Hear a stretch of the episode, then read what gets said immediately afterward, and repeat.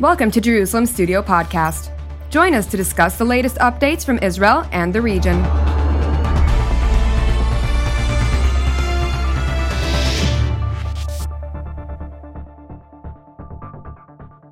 Shalom and welcome to Jerusalem Studio. An American mediation team led by veteran diplomat John Desrocher traveled to Lebanon last week to restart talks between Beirut and Jerusalem, focused on resolving the dispute over their shares of gas deposits in the adjacent Mediterranean waters.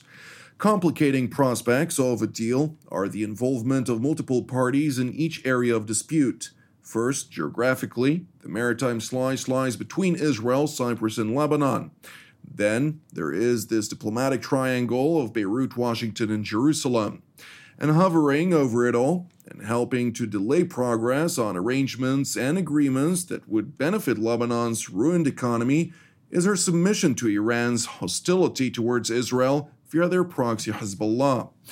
Is there a way to untangle this mess? To analyze this, we are joined from Central Israel by Brigadier General in Reserve Yossi Kuperwasser, who is the project director on Middle East developments at the Jerusalem Center for Public Affairs. Thank you for joining us, sir. Thank you for having me.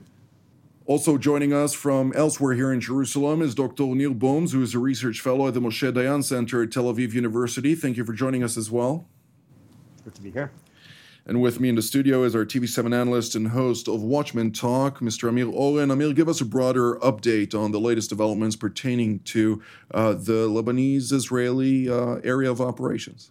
So long ago, Lebanon uh, was the most uh, stable and prosperous economy in the region because uh, it managed to stay out of the Arab Israeli conflict. But um, in uh, recent decades, obviously, it's a failed state and uh, its economy um, is uh, getting from from uh, worst to worst.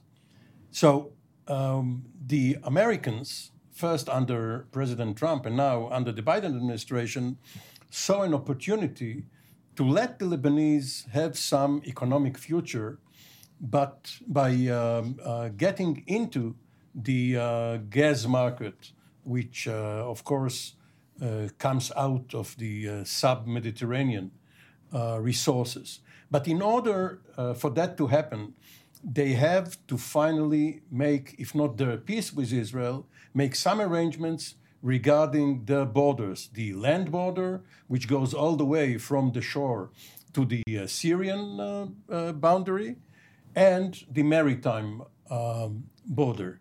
Now, for Israel, strategy should be the more dominant factor, more strategy than the economy. Israel can and should be more generous to uh, Lebanon when it comes to the uh, last percentage point, whether it will be 56% to 44 or 58 to 42 is not that vital to Israel. But if it can give Lebanon a stake in better relations with Israel, so much the better.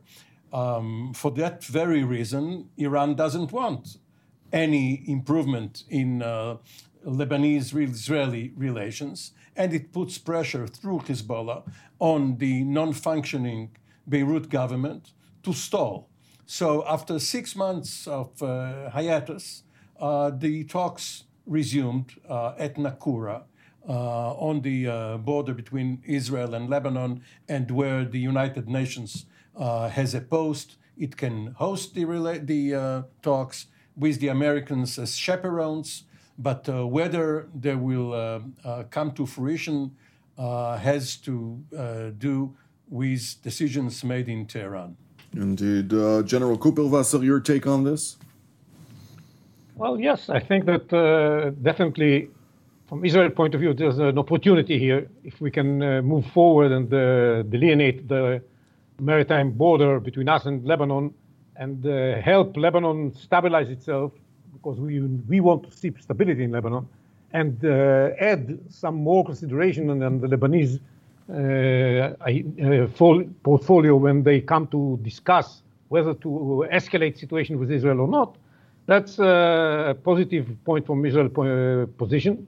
And uh, I think, as uh, Amir said, uh, Israel is coming to these negotiations with uh, really intention to, to bring about uh, an agreement.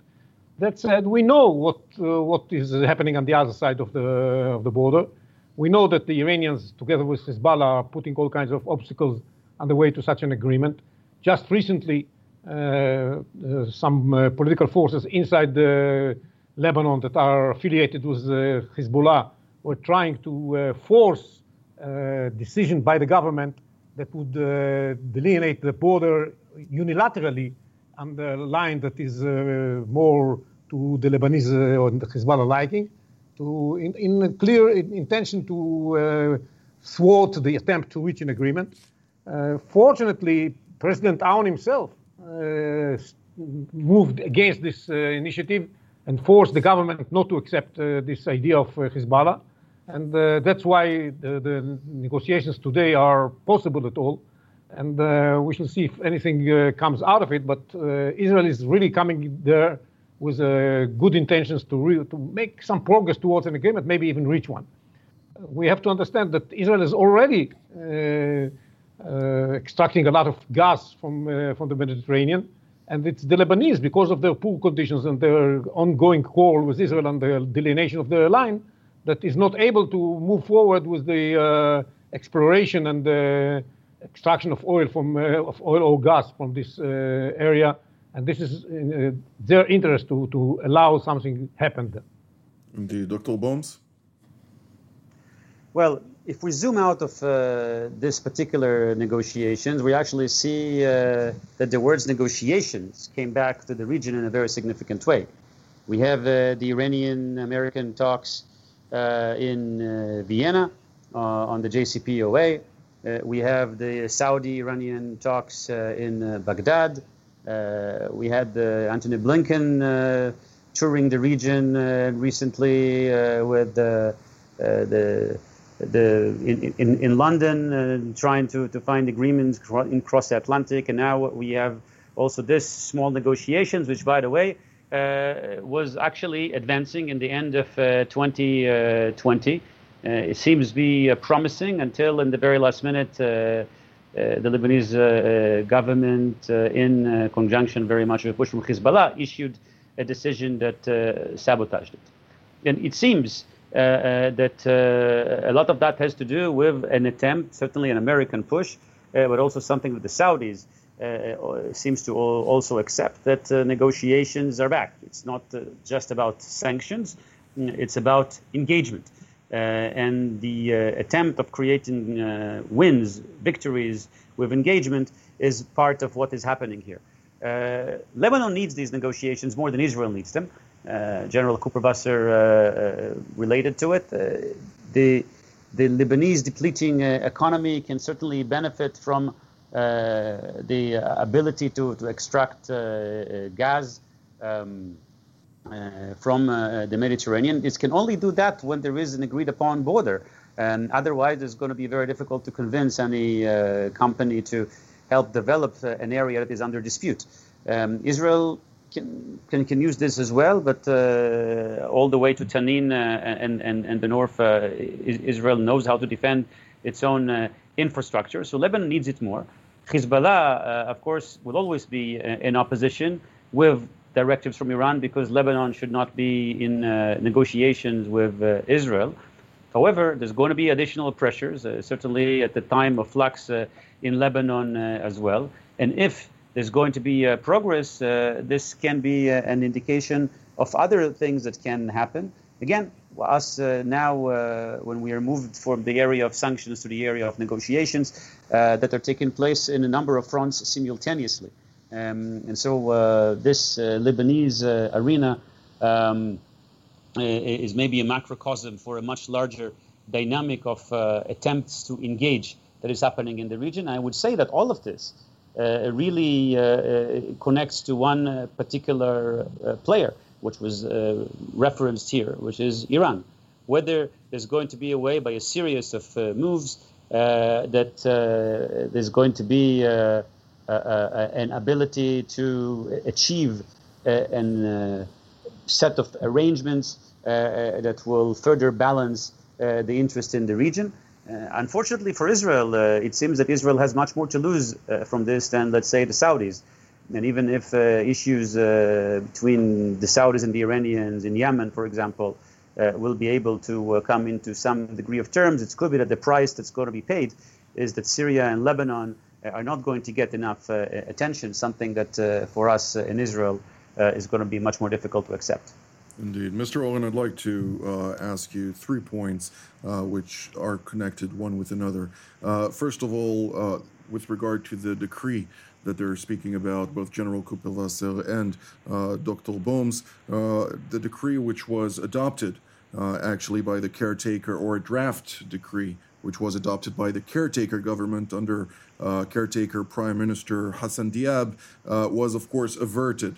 Uh, by uh, the president Michel Aoun from uh, the the Christian Maronite community, even though he is also labeled and considered to be an ally of Hezbollah at this stage. Uh, it talked about uh, uh, demarcating an extension of about 1,400 kilometers, which is equal to roughly 560 miles. the the second point is about the Tanin. Of course, if uh, there is some sort of an agreement, uh, and even though Israel is quite capable of defending the Tanin offshore uh, Gaza reservoir, which uh, yielded uh, quite profitable results and has even American stakes into it, uh, it would, of course, provide additional security not only for Israel's national security interests, but also of the United States, since Chevron is one of the stakeholders there.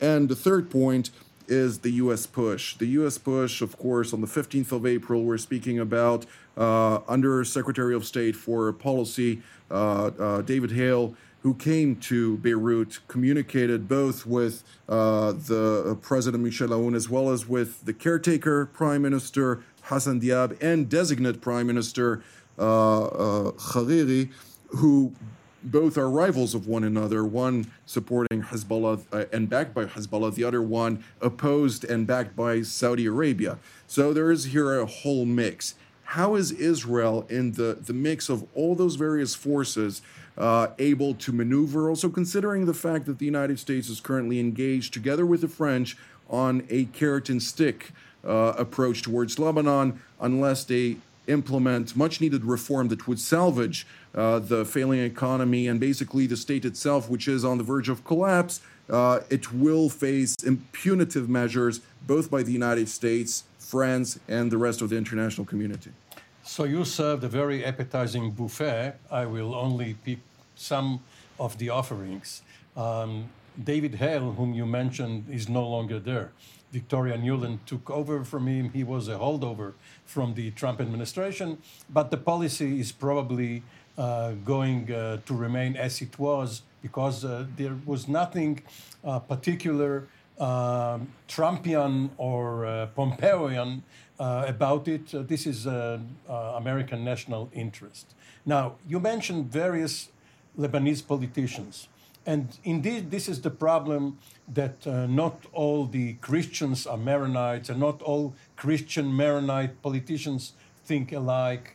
Um, some of the Sunni politicians, or even uh, recently saw the Sunni Mufti uh, coming up for better relations with Israel. While the, Mufti of Tripoli, the Mufti particular. of Tripoli, the Sunni Mufti of Tripoli, yeah. and um, the Shiites, of course, under uh, Hassan Nasrallah are more extreme than the Shiites under Nabih Berri. The Speaker of the Parliament and the Prime Minister is always a Sunni, as you said, regarding uh, Saad Hariri or, or Hassan Diab. So Israel cannot sort out uh, internal uh, Lebanese politics, which even the French are trying to meddle in. It is beyond Israel's uh, scope to do it. Also, once you get into uh, law of the sea discussions, you get into global issues. Uh, for instance, there are several uninhabited islets across offshore uh, from Israel. If uh, the uh, demarcation line uh, is measured from them, it changes the azimuth. Why is that important? Not only because of the slice of water and whatever is beneath them, because in the South China Sea, the Chinese are trying to put um, landing docks on uh, reefs and call them part of sovereign China so that they can extend their territorial waters there. And of course, uh, Turkey and Greece have a problem with whatever is the uh, economic uh, zone of islands uh, which are under Greece but off the shore of Turkey. To translate in layman terms, this dispute on the legal level has implications on the greater power competition level, which may not. So is it is it 12 miles? Is it 200 miles? Nautical miles, which is even more than regular uh, miles. Um, which is why you need a great power, a superpower like the United States, to step in and finally uh, serve as an arbiter if uh, its arbitration is accepted by the parties. And General Kuperwasser, how can Lebanon communicate with Israel on a certain issue when, uh, even if it does reach a certain understanding, uh, Israel knows already before such a, a, deal is made that Tehran is pulling the strings on this? Well, Lebanon can communicate with Israel, and we did. We, we do. We have uh, all kinds of uh, uh, tools that enable us to, to speak with each other when there are tensions and so on and so forth. And uh, we reach an agreement about uh, certain issues in the past, and we can reach an agreement on that issue too. The question is, will it stand? Because uh, in the end of the day, and this is what General Aoun, the, pre- the president, said, what is needed in Lebanon in order to move forward on an issue as such is uh, consensus, is national consensus. Without it, uh, nothing is going to be moving. And since we know what the Iranians are after, and since we know what Hezbollah is after, uh, the fact that we sit together with them and uh, with the Lebanese and discuss the matter doesn't mean that we can reach an agreement, because any agreement that is going to be some sort of a compromise is not going to be acceptable to Hezbollah and to uh, the Iranians and they will not uh, provide the support uh, that is necessary for making something like that work. That is, that is where we stand. And unfortunately, we know the Iranians in all negotiations, all, all other negotiations that Dr. Boms mentioned, is, uh, are uh, very uh, tough negotiators, and they are not going to show any flexibility. And they don't care about Lebanon. That's the problem. If it was only for Lebanese to discuss the issue, maybe we could have reached an agreement. But uh, the Iranians behind the scenes are, they don't care about Lebanon. They care about their interests. They want to uh, have the capability to threaten Israel from Lebanon. An agreement on the demarcation of the maritime border is going to make uh, the, the, capability of Hezbollah to threaten Israel uh, more complicated and uh, more absurd. And uh, this is something that the Iranians don't want to see happening. And uh, especially at, at, these times when they need to have some sort of leverage uh, vis-a-vis Israel and the Americans uh, in the context of the negotiations over the nuclear program. So it's, it's against their interest right now to let this issue move forward unless Israel, I, I, don't think it's going to happen, is going to accept all the Lebanese uh, positions uh, as uh, they are presented to it, and then the Hezbollah and the, Iran will lose the capability to uh, have to oppose this uh, such an agreement. But this is not going to happen. So uh, that's why we understand how difficult it is to reach an agreement. This is why the previous uh, attempts failed, and uh, it was always because of Hezbollah and Iran intervention. And uh, I, am not that optimistic, or let's say I'm even a little bit pessimistic about the possibility of breaking through right now, which proves again and again that Hezbollah and Iran are the main reasons for which the Iranian economy is, is in such shambles. And uh, this is the reason why the Iran economy cannot regain the, the excellent conditions it used to uh, encounter in, in, the past. And it's, uh, it's a pity. It's a pity for the Lebanese people because, you know, Hezbollah always presents itself as the uh, shield of Lebanon, protecting Lebanon. But in fact, what Hezbollah does is working against the interests of Lebanon on behalf of the Iranians. This is the, the poor situation we are locked in, and it's uh, very difficult to move away from there. And uh, it's frustrating for the Lebanese, and it's exposing the, the true nature of Hezbollah. Dr. Boms? Well, uh, there are a few other uh, players in this game uh, that may make this fifth round of negotiations. It's important to note that uh, uh either different or perhaps uh, uh, another chapter that will will yield some potential different results. And again, the, this is all comes back to Hezbollah and Iran, and of course the, the price of the, the Lebanese people are paying. But just to, to take another uh, related event, uh, a few weeks ago, we've heard uh, of an innocent uh, shipment of pomegranates uh, that was captured. And inside, there were not pomegranates, but really millions of uh, captagon peels. Um, and they were seized by Saudi Arabia. They came from Lebanon through Syria. And this was something that had caused the Saudis to uh, insert uh, additional sanctions over Lebanon. And this is connected now to the uh, Iranian Saudi conversations in Baghdad that are focused, again, on two main arenas on Yemen and on Lebanon.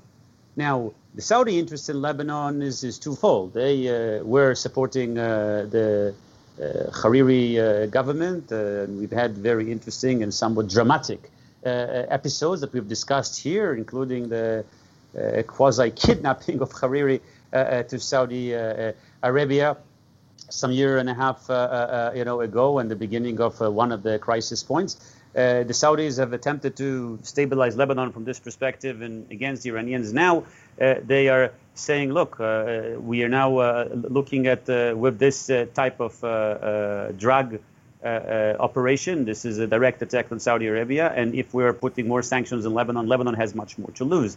So they have at least what to discuss with the Iranians, with the idea that you need a different uh, balance of power and that the Saudis can uh, push some of their allies in Lebanon in order to uh, tilt the government, especially if they get some at least tacit agreement of the uh, Iranians. This is partially what the Saudis seek to do will that's going to be successful. They're obviously not going to be able to uh, uh, uh, convince the Iranians to live to leave.